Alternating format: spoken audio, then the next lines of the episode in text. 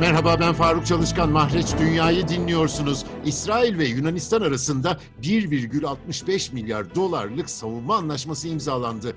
Kudüs'ten Turgut Alp Boyraz ve Atina'dan Tevfik Durul bu haftaki konuklarımız. Önce Kudüs. Turgut Alp Boyraz'a soruyorum. Anlaşmanın kapsamından bahseder misin? Anlaşmanın kapsamında İsrail Savunma Bakanlığı'ndan yapılan açıklamaya göre e, bir ortak eğitim merkezi kurulacak. Hava kuvvetlerine yönelik olarak. Ee, ve daha çok İsrail'in e, Yunanistan Hava Kuvvetleri çalışanlarına bir eğitim vermesi söz konusu olacak. İsrail basında çıkan bazı bilgilere göre ileride iki taraf ortak pilot yetiştirme merkezi kurmayı da planlıyor. Yani daha çok hava kuvvetlerine yönelik bir anlaşma gibi gözüküyor. Zaten e, son dönemlerde İsrail'in de katıldığı Yunanistan'ın bir dizi askeri tatbikatları söz konusu.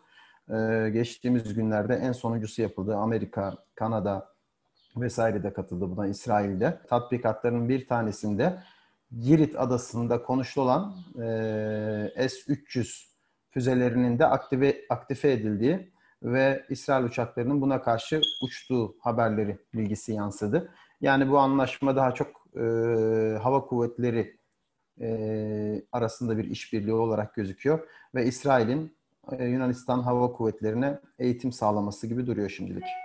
Peki İsrail'in Yunanistan'la askeri işbirliğinden ne tür beklentileri olabilir? Birincisi İsrail e, büyük bir e, askeri teknolojiye sahip ve bu teknolojiyi ihraç etmek istiyor. Daha doğrusu teknoloji değil ama ürünleri, hani know-how'ı, bilgiyi vermiyor ama ürünleri. E, bunu almak isteyen her kim olursa olsun bunu satmak istiyor. Yunanistan'da bir müşteri ve büyük bir anlaşma yaptılar. İsrail her şeyden önce malını satmış oluyor. Bunu bir kenara yazmak lazım. İkincisi İsrail e, Yunanistan ve Güney Kıbrıs Rum kesimiyle bir e, ilişki geliştirmeye başladı. Özellikle bu Doğu Akdeniz'de bulunan gaz meselesinden sonra. E, önce ekonomik olarak başladı. Sonra diğer alanlarda da bu devam etti. Burada İsrail'in daha önce başka ülkelerle yapa geldiği bir strateji uyguladığına tanık oluyoruz. O da şu, e, bir ülkeyle işbirliğini üçüncü ülkelere karşı pazarlık kozu olarak kullanmak gibi. Yani şunu kastediyorum. İşte Yunanistan'la işbirliğini geliştirerek Türkiye'ye belki şu mesajı vermek istiyor. Gaz konusunda bak ben alternatifsiz değilim. Avrupa'ya gazımı Yunanistan yani Güney Kıbrıs'tan Yunanistan üzerinden taşıyabilirim. Ya da Yunanistan'la işbirliği yapabilirim. E işte onlara e, çünkü Yunanistan'ın da malum e, tehdit, algısında birinci sırada Türkiye yer alıyor. Onlarla ittifak yapabilirim diye Türkiye'ye karşı bir pazarlık kozu olarak da kullanıyor bence benim görebildiğim kadarıyla. Yani bunu daha önce başka ülkelerle de yaptı. Hatta Birleşik Arap Emirlikleri'ni de konuya dahil etmeye çalışıyor. Geçen hafta Güney Kıbrıs Rum kesiminde bir toplantı oldu. Oraya işte İsrail Dışişleri Bakanı, Yunanistan Dışişleri Bakanı e, ve e, Birleşik Arap Emirlikleri Dışişleri Bakanları katıldı. Normalde Birleşik Arap Emirlikleri'nin Doğu Akdeniz'de herhangi bir e, varlığı yok. Ama Birleşik Arap Emirlikleri ile Türkiye arasındaki çok da dostane olmayan ilişkileri kullanarak İsrail e, Türkiye'ye karşı pazarlık e, kozunu e, güçlendirmeye çalıştığını düşünüyorum açıkçası. Türkiye'nin İsrail'le de ilişkileri en azından ekonomik ticari ilişkileri hali hazırda devam ediyor. Türkiye ile askeri ilişkilerde bir farklılık var mı? Türkiye ile e, İsrail'in askeri ilişkileri 90'lı yıllarda e, zirve yapmıştı diyebiliriz tırnak içerisinde hatırlayalım. O dönemde Türkiye İsrail'den e, SİHA alıyordu, Heronlar alıyordu, dronları. Ee, ve bunun dışında Konya Ovası'nda ortak askeri e, hava e, tatbikatları vesaire düzenleniyordu. Ama bu 2000'li yılların 2010'lara doğru e, bu gerilemeye başladı ve birçok farklı sebepten dolayı İsrail ile Türkiye arasındaki askeri işbirliğinin e, büyük oranda son bulduğunu görüyoruz. Hani e, istihbari anlamda hala bazı ilişkiler olduğunu yetkililer söylüyor ama askeri alandaki işbirliği büyük oranda ortadan kalktı aslında her iki tarafta alternatiflerini üretmeye çalıştı. Malum Türkiye e, bu süreçte kendisi yani yerli olarak sihalarını üretti ve artık İsrail'den ya da herhangi bir üçüncü ülkeden, başka bir ülkeden bunları satın almaya ihtiyacı yok. Hatta kendisi şu anda ihraç ediyor. İsrail de e, bu noktada bir alternatif arayışına girdi. E, burada Yunanistan'da öne çıktı.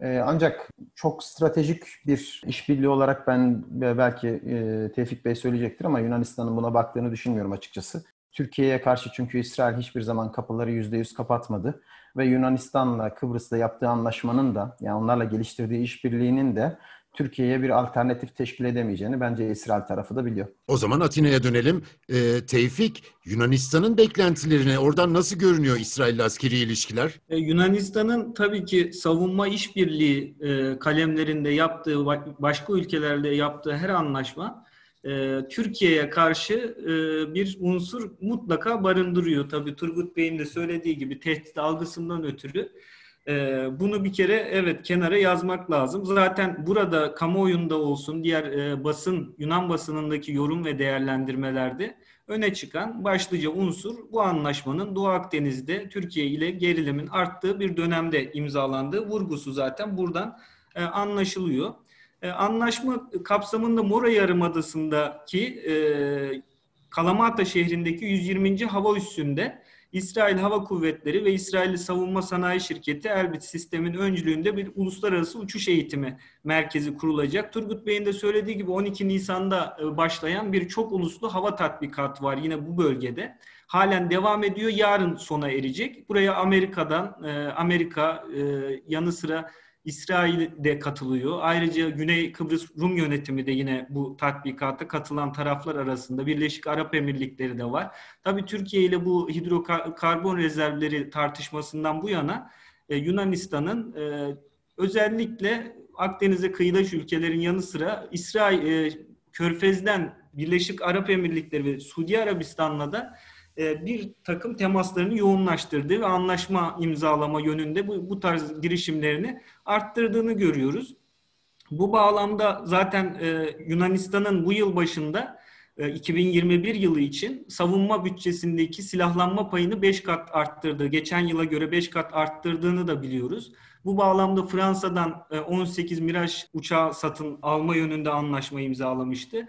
Şimdi İsrail'le de benzer yönde bu, bu tarz hava kuvvetleri için anlaşmalar imzalamayı sürdürüyor ve ileride de e, bu tarz girişimlerini, işbirliği girişimlerini anla, e, imzalama yönünde girişimlerini sürdürecek. Tabii İsrail'in e, hani Türkiye ile olan e, söz konusu ilişkisini de bildiği için Turgut Bey'in de söylediği gibi yine Yunanistan burada bir ülkeye değil de daha çok arkasını kalabalık gösterme niyetinde olduğu anlaşılıyor. Çünkü e, bu kadar yoğun bir şekilde Amerika'nın işte e, Dede Ağaç'ta üst kurma olayı sonra Girit'te yine suda üstünde e, hava ve deniz unsurlarının Amerika'nın e, konuşlanması olayı ve bu çok uluslu tatbikatlar yine daha önce de Birleşik Arap, Emirlikleri'nden e, uçakların gelip Doğu Akdeniz'de gerilimin hat safhada olduğu dönemde yapılan tatbikatlar Yunanistan'ın e, gelecek dönemde de bu girişimlerini Türkiye'ye karşı bu girişimlerini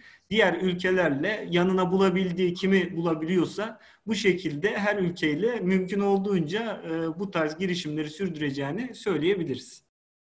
Mahreç Dünya bu haftalık bu kadar. Kudüs'ten Turgut Alp Boyraz ve Atina'dan Tevfik Durul'u dinliyorduk. İkisine de teşekkür ediyorum. Bizi hangi mecrada dinliyorsanız lütfen abone olmayı unutmayın. Hoşçakalın.